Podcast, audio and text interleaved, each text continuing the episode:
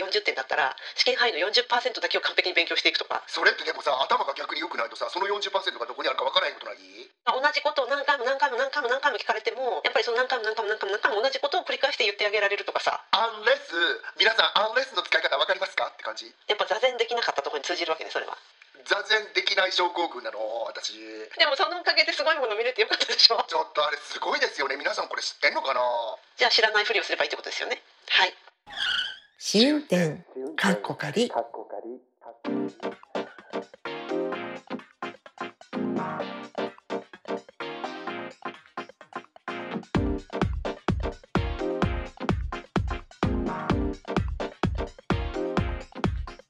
ポッドキャスト番組試運転かっこかり、ポッドキャスト初心者であるアリゾナに住むまーちゃんとロンドンに住む私和代が海外生活のあれこれをゆるゆるとおしゃべりする番組です。今週もよろしくお願いします。よろしくお願いいたしますはい。はい今回は、あの、辛抱するときしないときじゃないけど、辛、あの、が忍耐とか、あの、我慢とか、うん辛抱について考えてみようっていうことで、うんで、したらね、なんか、あの、南辛坊さんの、あの、人間遺産とか、人間伝説とか、見ちゃって、もうなかなか録音にたどり着けなかったっていう。本当なんか辛抱って言ったら何を思いつきますか？って和代ちゃんに尋ねたら南辛抱って言ってなんか私本当に血の気が引いちゃったってすいうかいません。でもそのおかげですごいもの見れてよかったでしょ。本当ちょっとあれすごいですよね皆さんこれ知ってんのかな？ねえ、2016年って書いてあったっけ？あの、ウェブサイトでもね、南辛坊さんのウェブサイトでもすごく見れるんですけど、知らない人のためにまーちゃんちょっと簡単に説明してくださいよ。なんか南辛坊さんっていうなんだっけ？あのイラストレーターさん。イラストレーターでなんかの編集長されてた、あ、そうそうねそう、本の雑誌？あれ？なんだっけ、違かったっけ？雑誌かな？あもう、うん。そそんな私が言うこともないぐらい有名な超有名なね、うん。ウィキペディアみたいな。そう、それで有名だよね。人があの顔真似あの清水美智子さんみたいな顔真似されてそれを写真に撮って、うん、あの奥様かなんか。ねえ、それ言ってたよね、まーちゃん。それにたどり着いて私一体南さんって何されてるんかなって思ってたら こんなちょっと皆さんって感じそうポッドキャスターの人たち。そう。でも、なんかすごい楽しんで、なんかスティーブ・ジョブズとかそっくりです。ごい笑っちゃったよね、なんか。国もなんか 私さテレビに面白さがなくなったって言われるけど面白さはどっかにあるって確認できました本当に。あとなんかほら、なんかね、若いうちが花とかそれまではいろいろ言ってたけどさ、うん。やっぱり70代も花だなっていうのが分かってよかったですよね。本当そう。やっぱりカズちゃん若いうちはさ花なのよねとかもう50超えたらさもう枯れてくだけとか言ってて75にこれされちゃった日にはさ楽しいじゃんって思ってもう、もう、ビバ、南辛坊さんっていう感じの。うん、ねえなので皆さんぜひネットで拾ってくださいって感じうん、検索してもらったら沼にはまるよね、本当次々見ちゃうから。本当だよ。自分もやりたくなっちゃったもんだって。やってよ、まー、ちゃん。写真の加工なし。ね、本当それもすごくない？なんか化粧とかカツラとかさ、用意あと、してさア。ングルとかもすごい、あの、麻生太郎のとかすごい、あのアングル出ないと多分あれは出ないよね、きっと。ねえ、うんうんうんなんか、こんな宣伝してくださいって言われても言われてないのに。すごい盛り上がっちゃって。すごいなんかいい時間を過ごしましたよね、カズちゃん。そうそう。でも今回はそっちもそっちでそうなんですけど、あの、うん。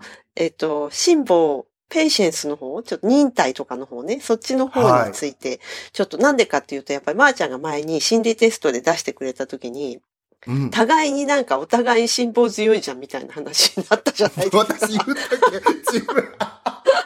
お互いのことを。カズちゃんが、まーちゃんも辛抱強いよねって言ってくださったんだけど、うん自分では、えー、みたいな。うんうんうんうん。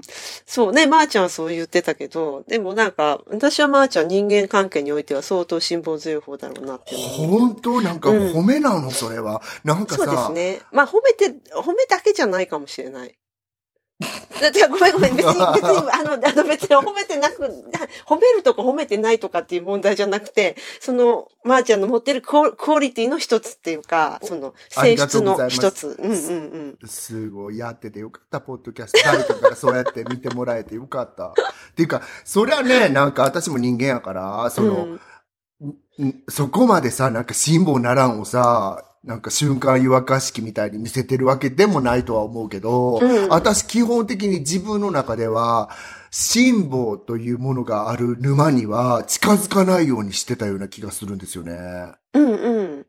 そう、あの、前にも言ったかもしんないけど、あの、子供の頃、うち寺やったから、うん。子供座禅会とかに行かされて、ええそうなの？あの、お家でやってたの？じゃなくて別の場所？違うくて同じ教区のお寺の人がやってたり、うん。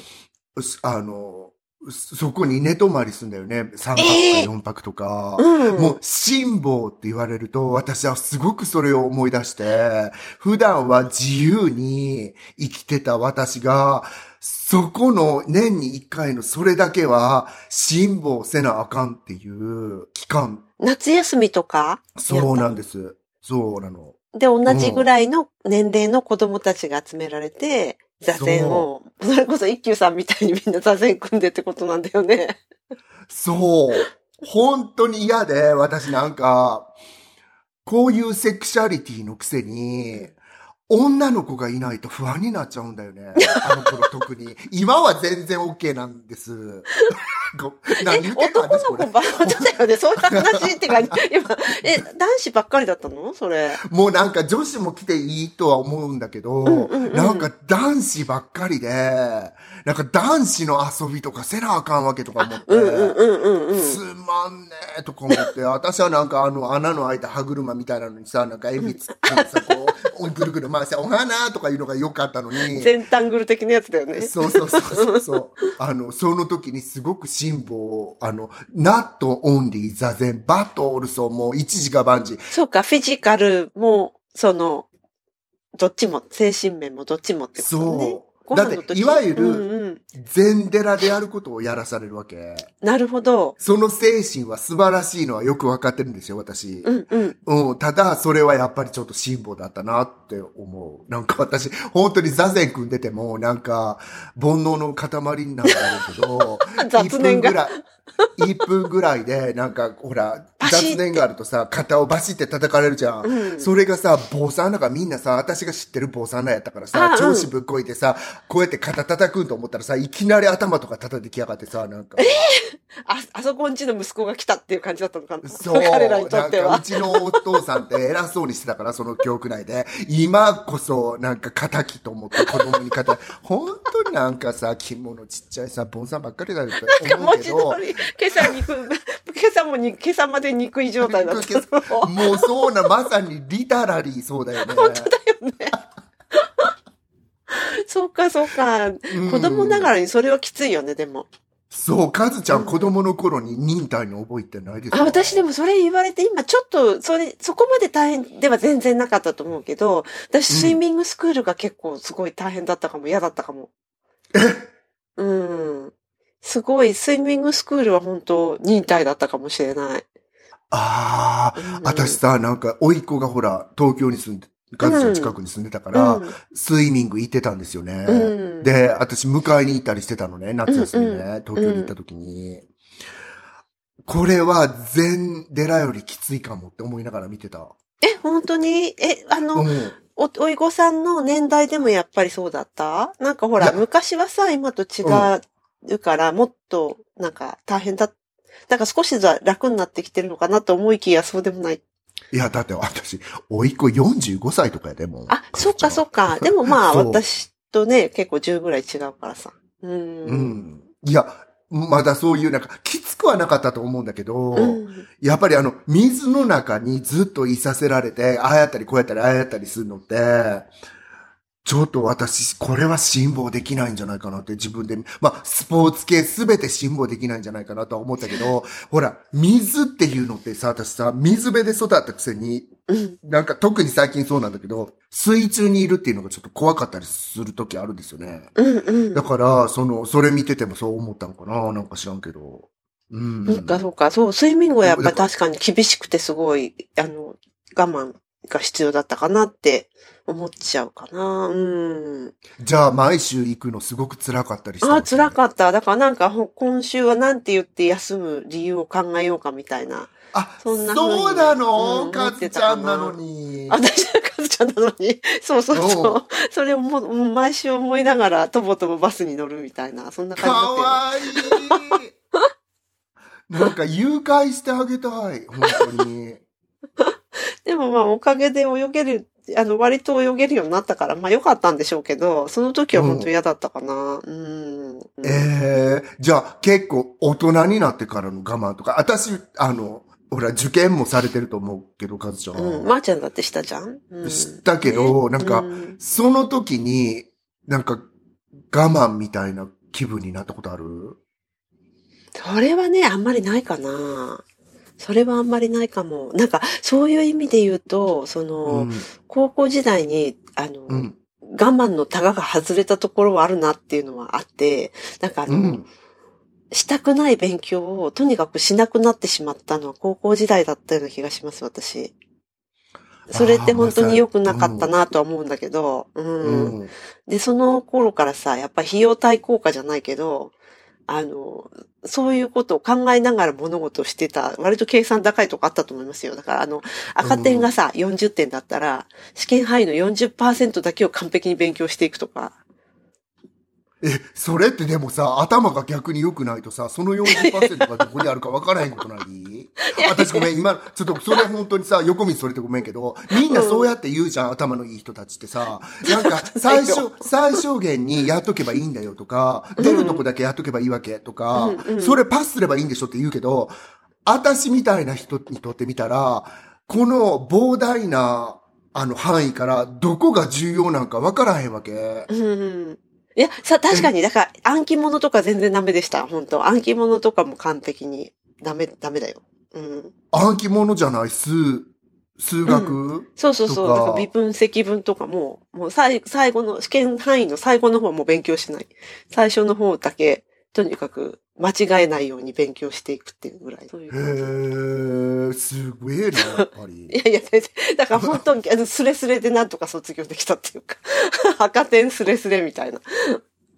えー私もそういうので、私だって自分でそういう風に計算した日には、ことごとく40%ギリギリ、40点取っときゃいいんでしょうで、40点で終わった試しないもん。絶対8点とかさ、16点。多分科目によるんだよ、そういうのは。なんか、うん。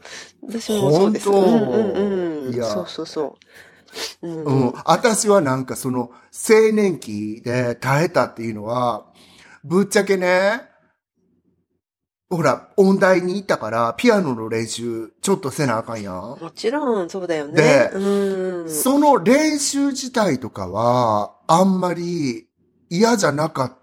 うんこの弾いとるだけやったらあんまり嫌やなかったんやないかなと思うんですけど、うんうん。レッスンがすごい嫌やった。あ、そうなんだ。え、それは先生との相性もある。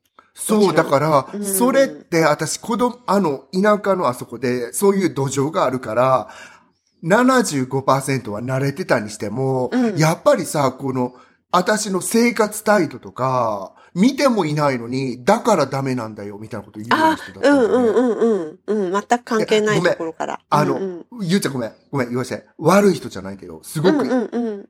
いいい人なんだけど、やっぱりそういう、そういうのを逐一言われてるのがすごく嫌で、私大学行ってからも、それは親があかんかったとかいろいろ言われて、それが辛抱ならへんかった。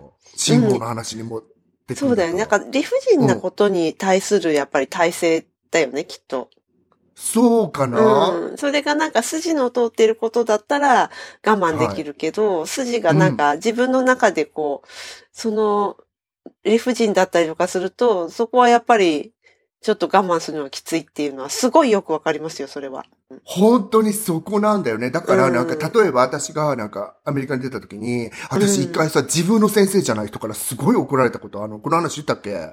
ああ、わかんない、どうだろう。何回、うん何回かレース受けた時に、うん。そこができてないからダメなんだよみたいな、もうなんか、That's why I said no, how many times do that? みたいな、うわーとか言われて、あ、あのえ、え、えっと、アメリカ人の先生。そうそうそうう。んうんうん。うん、に言われたんだけど、それって言い返せないし、当たってるし、うんうん。で、その後さ、お前の性格かなみたいな話にならへんから、あうんうんうんそういうのは受け入れられるっていうか、はいはいもちろん怒られへん方がいいに決まってるやん、怖いからさ。でも、それは全くの、今もう30年経ってみて、全くの何もないでしょうね。あの、怒られたのは怖かったなとは思、思いはいはい。出すけど、うん。そういう、母ちゃんが今言ったさ、理不尽なものみたいなのは、あ、残らないんだよね。そうだよね。だからそれは理が叶ってたから、理にかなってたから、あの、納得できたっていうか、受け入れやすいんだよね。そういうものだったら。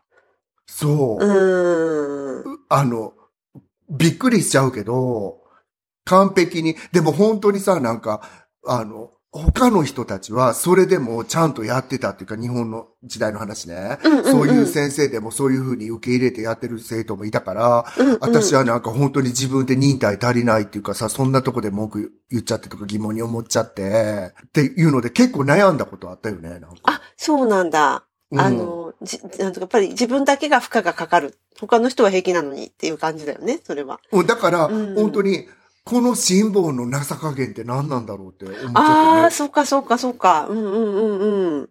うん。それは思ったけどね。だから、その音楽とかしてると、あの、辛抱っていうのが付き物みたいに思われるけど、うん。私が言う資格はないけど、いわゆる私の周りにいるプロレベルの子たちって、いわゆるその辛抱とかってしたのかなって思っちゃう。辛抱なんかしてたら、この、い、楽器と一対一の関係で、そういうのってあんまりないと思う、やっぱり。うん。やっぱりそこに他者が絡んで、そこで、なんか、あの、やはり、その理不尽なことがない限りは、そこまでの、なんていうの？負荷は、そんなにはかからないってことなのかな？そうだと思うね。うんうん。でも本当海外に行ってみてさ、海外にも辛抱っていう理念ってあるじゃん。うんうんうん私らと違った形で。うん。うん。どういうのに辛抱してんねやろな、あの人たち。どうだろうね。うちの、あの、うちのが、やっぱりそのアイルランドとか行ってさ、うんあの、うちの、その彼のいとこの女性たちが、彼らのおばさんなり、お母さんなりのお世話を、まあ、高齢のね、90代の方のお世話とかしてるの見る、見るにつけ、彼は言うよね。なんかすごい、あの、ペーシェンスだよねっていうのは。彼女たちのことを。それで、まあ、彼は私に対してもそれは言う。私もすごくそういう、なんていうか、お年寄りに対して、ペーシェンスだよねっていうか、っていうか、それっていうよりも、あなたが全然足りないだけなんですけどっていう感じがあるんだけど、私にしてみたら、あの、我々がっていうよりかは、みたいな。うん。え、例えば彼はどういうところでそれを思うの？ずっと彼、彼女たち、お年寄りたちと喋ってあげたりするのがペーシェンスそうそうそう。だだから同じことを何回も何回も何回も何回も聞かれても、やっぱりその何回も何回も何回も何回も同じことを繰り返して言ってあげられるとかさ。うんうんうん。うん、そういうところとか。うん。ああ、なるほどね。うん。いや、そんなのさ、私と付き合ってる人さ、それみんなさ、私に対して思ってるんちゃうかな。カズちゃんごめんね。カズちゃんにも本当にもう、ま、先に謝っとくよ。私、うちのおさんにも昨日言われたんですよ。なんか、言ったじゃんって言われて、なんか、た、言ったじゃんって言われるんだけど、なんかさ、その言ったじゃんってあんたさ、後で言う時のさ、その言ったじゃんの時の声色があんまり大したことないみたいな感じで言われると、私の金銭に触れへんから、それはもう忘れちゃうんですって言ったけど、向こうにしたら言ったっていうことになってて、もうそれの繰り返し、うちの家庭は。それなんか、強く言われたら強く言われたでムカつくんですよね、きっと。ムカつくんですよ。でもムカ弱く言っても強く言っても勝てないんだよ、どっちにしても。うん、そうなの。普通に言うのもないし、だからなんかそういうの、あの強く言ってもらってもムカつくんだけど、やっぱり強く言われると思い出すから。あ、そうか、ムカついた分思い 覚えてられるみたいな。うん。そう。いや、本当に、うちのってもうじいさんやけど、よく私が言ったことは覚えてるような、こんな変な言語で言ってるのにと思ったりすることあるのね。そう。だからそういうとこで結構、辛抱かけちゃってるんかな、この人にもって昨日思いましたけど、まさに。まあそういう夫婦間の辛抱はつきものですよね、結構。うちは全くほら、まーちゃんのところと逆っていうかさ、やっぱり私が何回も何回も、その何回も何回も何回も何回も言っても絶対忘れるからさ、向こうが。何回も何回も言うと忘れちゃうの？忘れますね。うん。うん。え、じゃあ、カズちゃんの旦那と私が結婚したらさ、素敵な家庭が築けるそうだね二人とも忘れっぱで、はい。それぞれが、おのおのの道を行くっていう感じの。もうドロドロになって派遣されるって感じだよね。なんか 全然機能してなくて、家そうそうそう。全く機能してないと思う。そう、私ですよ、本当ありがとうね、カズちゃん。全く機能してないですよって。他の人から言われるとドキドキしちゃうのね、私も一応。そう、そういうこととかあったり、でもうちのおっさんになんか、どういうとこで辛抱したあ、うんうん。聞いたんだよね。うん。が、やっぱりパンデミックの時に辛抱したんだって。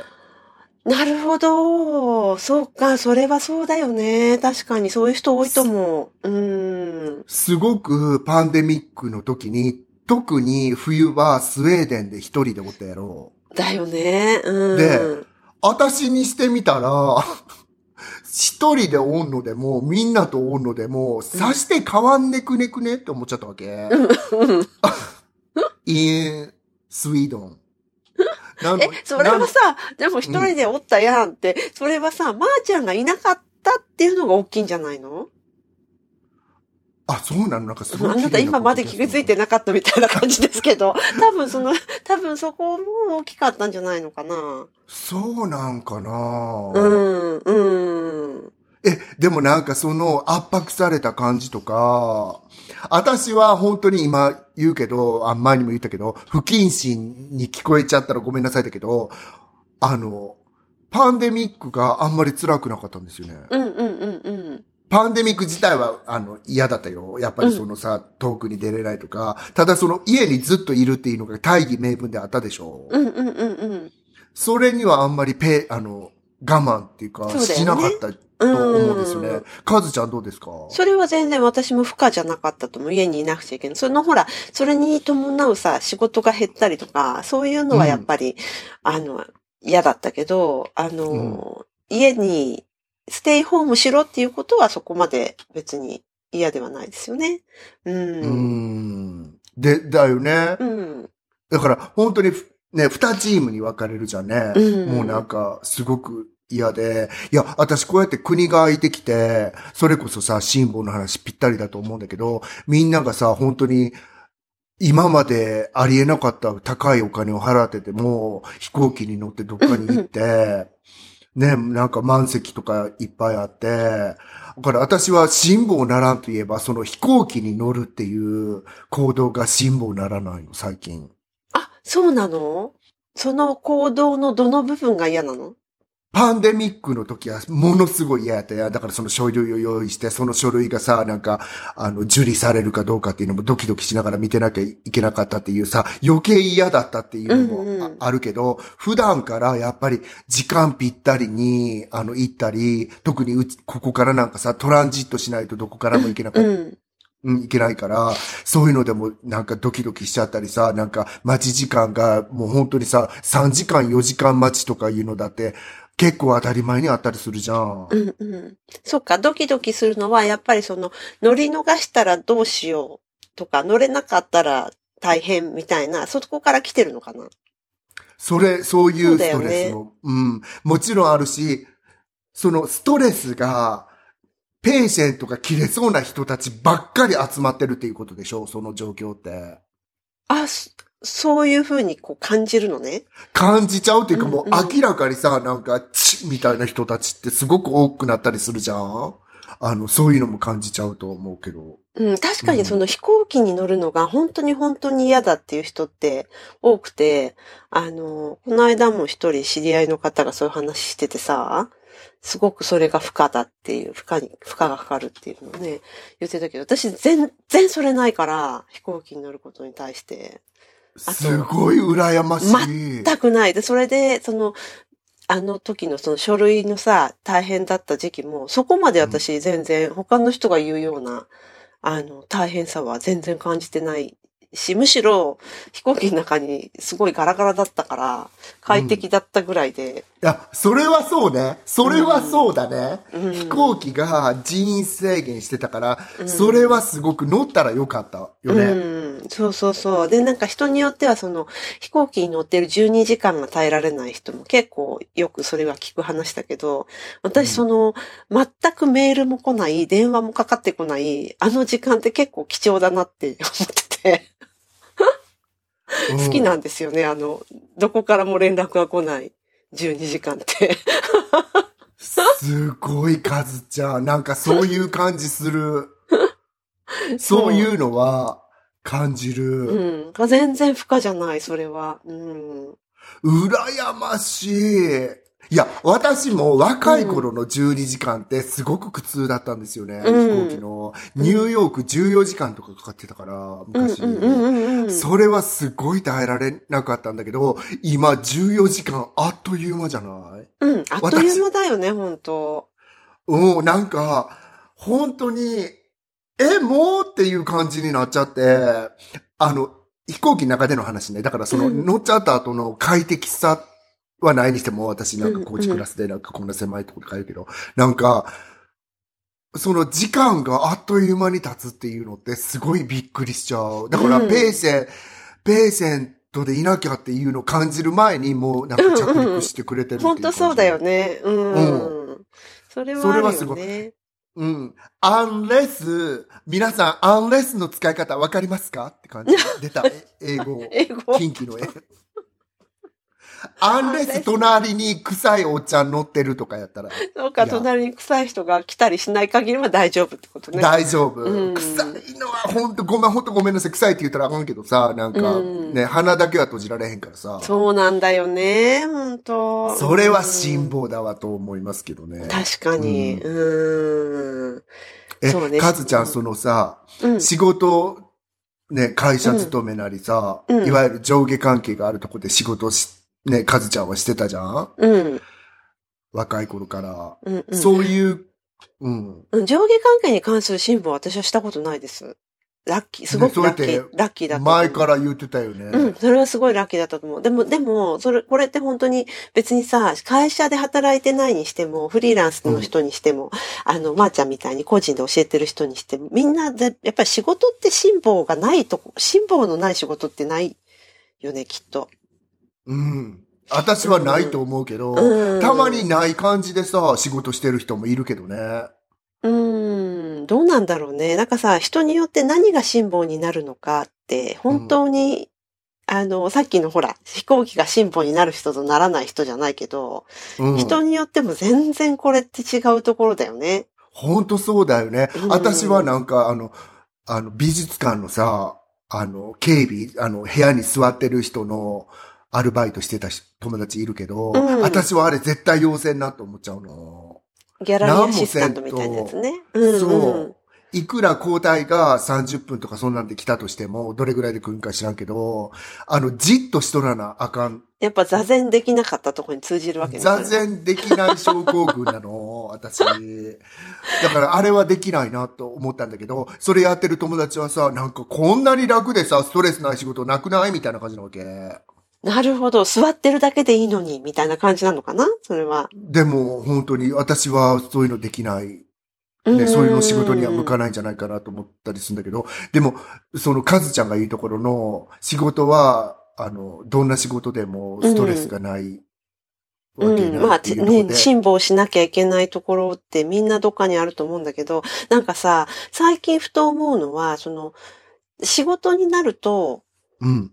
あの、まあ、例えばさ、私たちの仕事だと締め切りがあって、まあ、それが発行物なりウェブサイトなり何なりしても、その形になるっていうのを、までのその工程で、目的はもうはっきりしてるわけじゃない？この日までにこれを仕上げなければいけないっていううんうん。のが。それで、で、それを仕上げるために、なんか、の辛抱っていうのはもう絶対につきものっていうか、そこはやっぱりもう我慢しなきゃいけないっていう、なんて言うんだろうな、刷り込みじゃないけど、あの、そういうもう自動的に、その、それを達成するためのことは全て我慢しなくちゃいけない。そこになんかいろいろ嫌なことがあったとしても。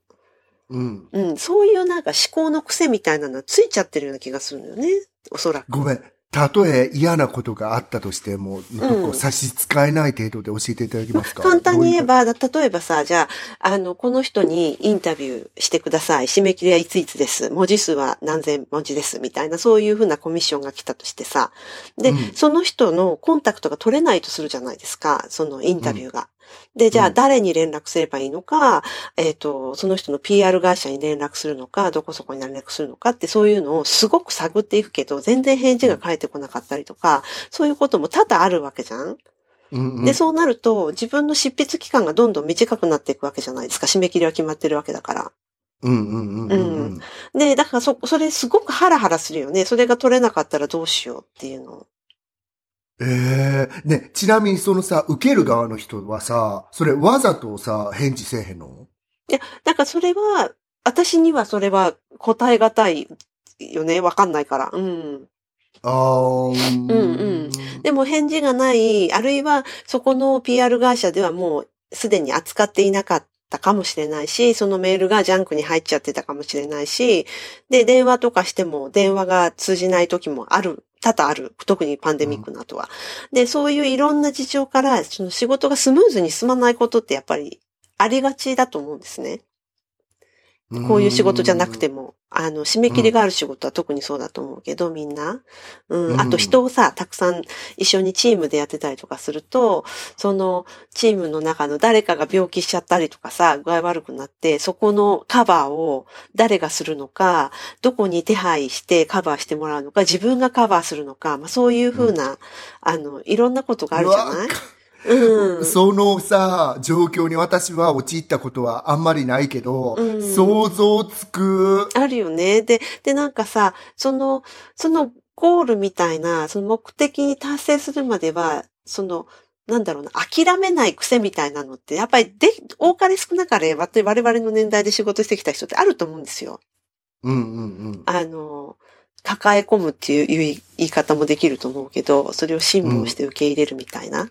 うん。もちろんさ、なんか、あ、この人もうどうしてもどうしても連絡取れないんで無理ですっていうタイミングを、どこに持ってくるかって人によって違うじゃん。この人いや、私なんか電話もかけずに編集長に嘘ついちゃうかも。なんか、本当に。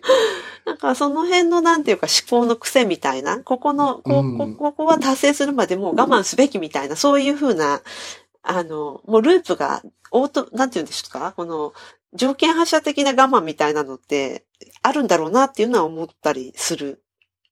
ああ。うん。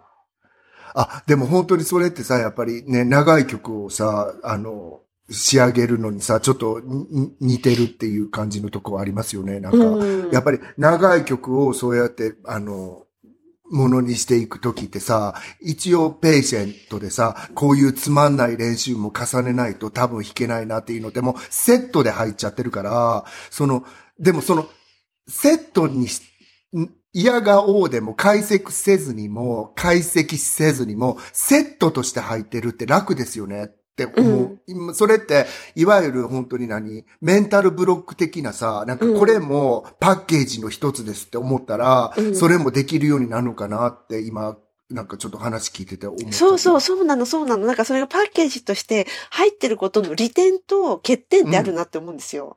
で、最初は利点だったはずなんだけど、うんそれを再分解した方がいい時って、きっとあるんだろうなって思うの。で、それを多分、割と慣れてきちゃうとしないまま、しなくていい我慢をしている可能性があるなっていうのはね、ちょっと思ったりするんですよ。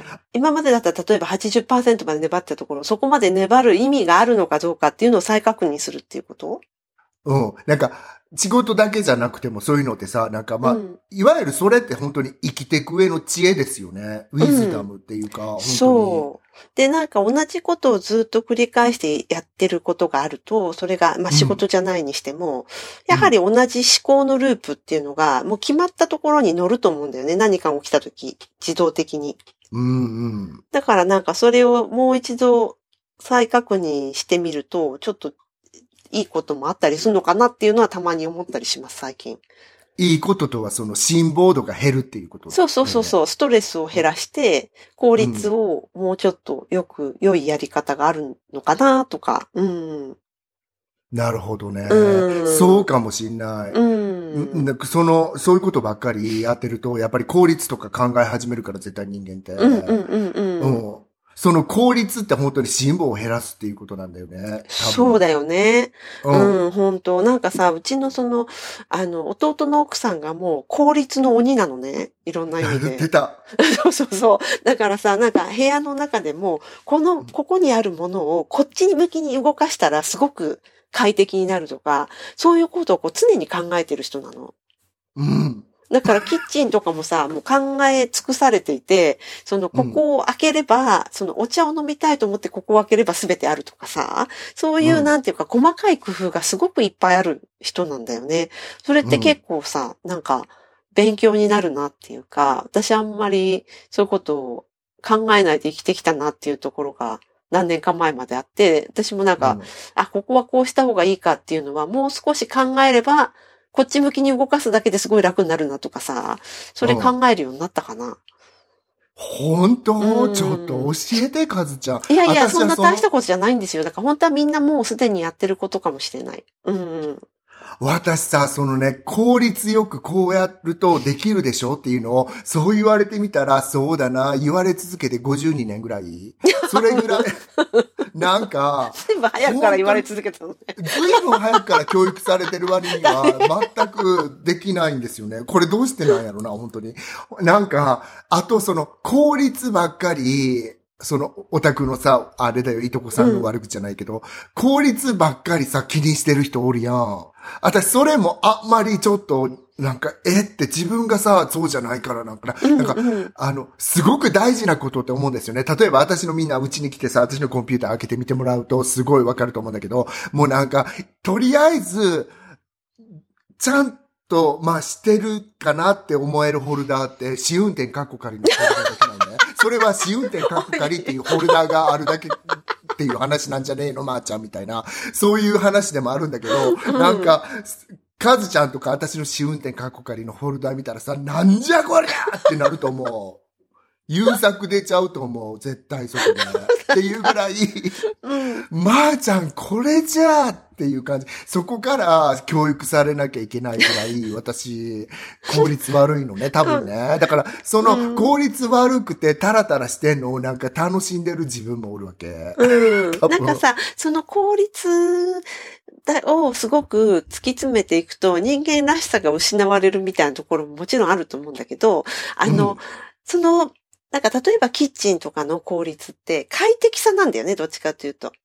これをこうしとけばもっと快適になる。あ、それはつ、すなわち効率がいいから快適になるだけなんだけど、そういうなんか小さい負荷みたいなのを減らしていくのは、うん。割と結構、なんていうんですか、思いつく、思いつくと目から鱗みたいな。うん。すごい、そういうのすごい好きなのね、私、アイデア的には。うんなんか、嫌いだからやらないっていうよりも、アイデアは好きなんだけど、うん。やっぱりそこまで思いが至らないっていう場合がすごく多かったりして、あ、うん、それにな私もそうです。うん、どっちかっていうと。それに慣れゃちゃったっていうか、かずちゃんのそのさ、その、編集うん。のは仕事してる時に、その辛抱ってさ、その誰がこのポジションにいるのかわかんないとかさ、うんうんうんこれって私が言った方がいいんで、それって本当にさ、見えないものに対しての辛抱って本当にあるよね。わからないとこに、わからないところの状況下に置かれた時の、そのわからない、ここ何？え？っていう時の辛抱って、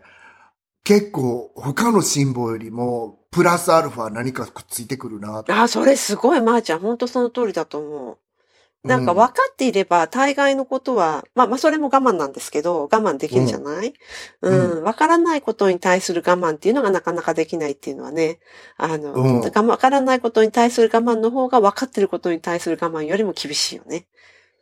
そう。うんうんうんうん。私だからさ、人付き合いで、ここで何回も言ってるけど、その、さわさわさわさわお付き合いしてる人たちって、結局はあんまりその人のこと分かってないんだよねって思っちゃうの。で、うんうん若い頃の友達って、なんかさ、この子の恥とかも知っとるしさ、黙っといたるけど、みたいなのもあったり、この子ってこういうとこがいいとこなんだよなと思ってるのも分かってるし、なんかいろいろさ、こう、喧嘩はしないまでもいろんなさ、そのパターンが分かるじゃん、その子の。うんうん。なんだけど、その、パターンとか人となりが分かってないところですごく付き合ったりするのって本当にさ、ストレスっていうか難しいだろうな。ペーシェントだよな。だって、この子たちって一緒にいなきゃいけない状況だからなって思ったことがある。特になんかお母さん、なんかうんママ友って言われてる関係性の人たち。ああ、そっか。うーん。そう。だから本当に子供っていう話題があるにしても、う。うん。その、いわゆる本当にさ、世間と社会じゃないけどさ、その、うん私、あの、鴻上さんが言う、うん。なんか、そこのラインが曖昧やから、結局個人として分かってないから、うんいろんなストレスも溜まっちゃうんじゃないかなとか思って、うん。まあ、ストレスっていう話じゃないけど、 patient っていう話だけど、うんうん、ずっとまあ、長くその、本当それは二つはもう切っても切り離せない関係だもんね。ストレスがあるから我慢するんだもんね。そのストレスを我慢することが patience だもんね。うー。うんん。いや、でも本当にさ、日本人っておしんの国だけあってさ、みんなおしんさ、あの、ね、バングラディッシュとかの人たちがおしん見てくるとさ、なんか、おしんを期待してさ、みんなすごい patient があるんじゃないかなって思ってくるって言うじゃんね、日本に。うんで、日本、確かに、 patient を represent してるとは思うんだけど、うん私本当にさ、たまにはスウェーデンのいいことも言ってあげるわ。悪いけど。うん本当の patient っていうのはスウェーデン人に習うべき。そっか。うん。本当に patient なんだなと思うから。例えば？なんかやっぱり、その、嫌な人たちがいても、すぐこう嫌な感じの顔しちゃったりするのって、実は日本人だったりすると思うんだよね、私。う悪いけど。ん。もうあ、アメリカ人とかよりも。なんか、でも、その、そういうことを、本当の中はわかんないけど、人に見せないとかいう patient って、すごい、 patience ってすごいあるなと思ったり、うん。あとこの待ち時間に対する patient とか、それはイギリス人もそうじゃんね。そうね。あの、うん。日本人ってさ、あの、待つことに対する耐性だけはないもんね、なかなか。ほんとそうう。んそこで私は今回終わりたいでうす。待つことに対する体制がなさすぎるないよね。私だからやっぱりだから世の中がスムーズに動いてるから慣れてないっていうのあるよね、きっと。うん。うん。日本人は時間に対する体制が低い。もうこれは本当に I totally agree with you っていう感じです。うん。ね、それはありますよね、どこに行っても。うんうん。さあ、はい皆様はどんな感じで辛抱してますか？っていう。ぜひ、あと、うん南辛坊さんのウェブサイト見てくださいっていうことですね。ね見てください。はい、今回は。本当そうです。はい。では、そんな感じで今回のメインのテーマはここまでということで。はい、ありがとうございました。ありがとうございました。試運転、かっこ仮。はい。では、ここからは恒例となりました心理テストなんですけど、今回は、まーちゃんが出題してくださる番っていうことで、はい。お願いします。はい。あのですね、私、心理テストをするたびにネットの海に潜って調べてくるんですけども、うん。この、あれですか、心理テストっていうのって、あの、著作権とかないのかな？結構みんながいろんなとこでやってたり、うん。あの、書いてあったりしたりするから、ここでも言っちゃっていいのかなと思いながら言っちゃうし、うん。しかもこれってねそうだよね。うん。あると思うんだけど、うん出典元が明らかな場合は出典元を言った方がいいのかなっていう感じはするんですけど。するけど、このやつってすごい載ってんのね。いっぱいいろんなところにいろんなバージョンがみたいな。だから、カズヨちゃまーぬも知ってるかもしんないけど、はい。あの、じゃあ知らないふりをすればいいってことですよね。そこ、そう、一応、私たちもほら、ショービジネスのさ、端くれにいるんで。ですかはい、わかりました。う ん頑張ります。はい。じゃあ行きますね。はい、お願いします。はい。雨の日、あなたは道を歩いていると、車に水を跳ねられました。あ、すごいムカつくシチュエーションですね、それ。はい。とっさに口をついて出た言葉は何ですか？ギャーですかね。素晴らしい。そうですか？そういう感じする。今、この、これ知ってる人は、そういう感じする、和代さんはっていうふうに思ったと思います。ですか？はい。それでは見ていきますね。あ、それだけ？はいはいはい。本当にギャーだけでいいんですか？いいです、いいです。はい。はい。あの、その車に対する悪態とかは、和代ちゃんまはなくていいんですね？そのギャだもしかしたらとか言うかもしれませんね。ギャとチですね。はい。うんでは見ていきます。あなたが恋人に別れ話を切り出されたとき、とっさに言う言葉です。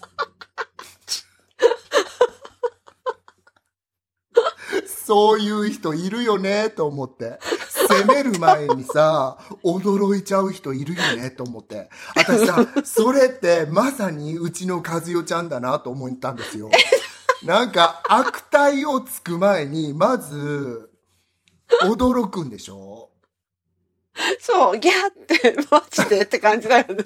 そうだよね。これ本当になんか本当、猿と地蔵でよく分かったと思うけど、これもよくカズちゃんを表してるなと思ったの。なんか、カズよ、もう俺たち終わりにしようぜって言われた時、ギャッギャーチーみたいな。チーみたいな。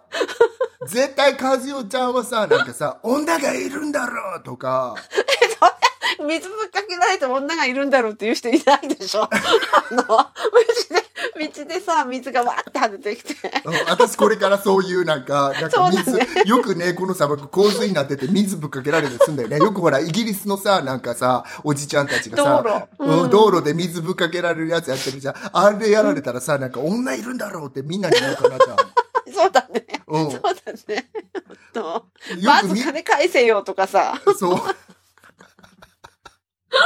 そう、おばあちゃんのドライバーに限ってさ、なんかそういうさ、水ぶっかけてきたりするからさ、おばあちゃんに今度言っちゃう、女がいるんだろう、おばあちゃん、みたいな。えみたいな。いませんみたいそう。私はなんかこの問題だけ読んだときに、あの自分の答えは、あのなんか、いやー、プラダなのに靴って思った。な。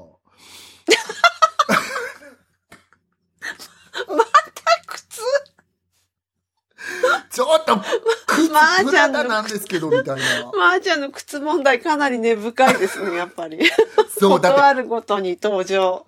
服はさ、なんとかクリーニングであれできるけどさ、靴はさ、ちょっとええっていうさ、まあ、革靴だったらいいのかなっていう感じするけどさ、って思って、なんか、別れ話切り出された時に、ブラダの靴なんですけどって言ってるから。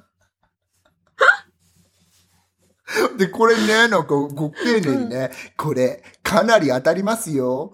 って書いてあって、かなり当たるのかな。プラダの靴なのに。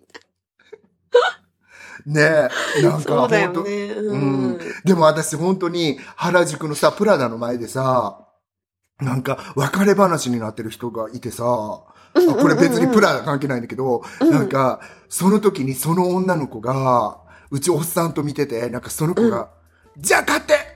プラダで買って。今買って。買ってって言ってんのを目撃しちゃったんですよ。それは何？別れる前に今買ってってことなの？そう、なんか、あんたがやった、その浮気だのなんだのは多分ね、私が想像するよね。あーうんうんうんうんムカつくから、買って。プラで買って。プラでだから買ってって言って、すごいそれが思えてて、だからうちのおっさんさ、なんかプラダで買ってって、何？って日本語で分かったから。で説明したら、ああ、わか、いなかなかいいんじゃないの？みたいな。なるほど。そういう、うん。うん。ね、彼女もじゃあ、あの、道路で水ぶっかけられたら、うんプラダで買って。で買って。言ってんのかな？ターマンとかじゃなくてよかったよね。プラダでさ、まだ、本当に。そうだね、うん確かに。可愛はいい。感じ。はい、私たち可愛いです。ありがとうごいざいました。面白かったです。皆様もこれ出してあげてください、身近な方に。本当ね。ははい。うん。